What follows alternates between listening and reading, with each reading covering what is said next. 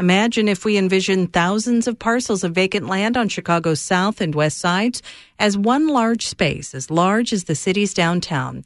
And imagine if we use that space collectively for things that benefit entire communities instead of individual property owners.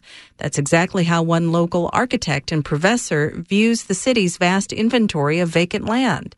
WBEZ's Natalie Moore took a brisk fall walk with him in the North Lawndale neighborhood to learn more about his vision.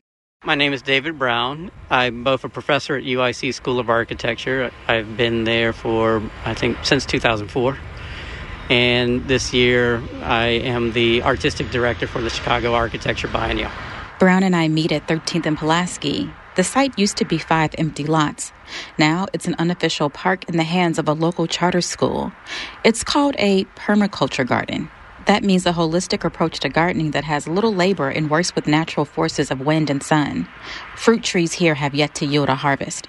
More importantly, the land represents a larger creative vision Brown has been working on for 10 years called the Available City. Urban design proposal that looks at all of the city owned vacant land. If you think about that in aggregate, you're talking about a land mass that's about the size of downtown or the loop. The idea is to create collective spaces that reflect and serve the needs of local neighborhoods or community groups. Brown isn't actively pitching the city, yet, as artistic director of the 2021 Chicago Architecture Biennial, he has an international platform to display the available city. It's also a forum to ask people to consider the impact of collective space and the city's vacant lots as one vast land mass. That's something new for me to Okay. try to.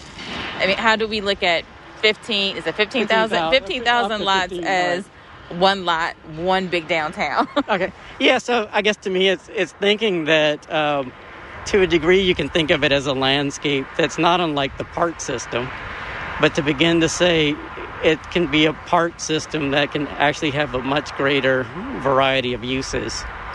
And so um, that it can have buildings within it, it can have types of spaces that we would typically not think of as typical as parks.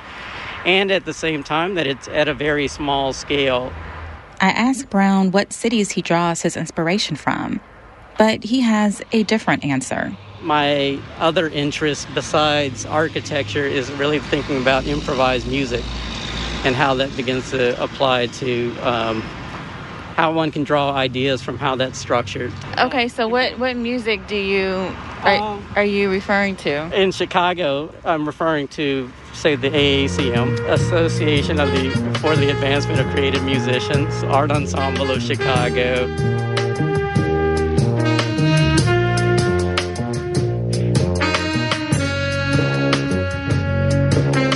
Also thinking about Sun Ra and um, Sun Ra in terms of ideas about the future.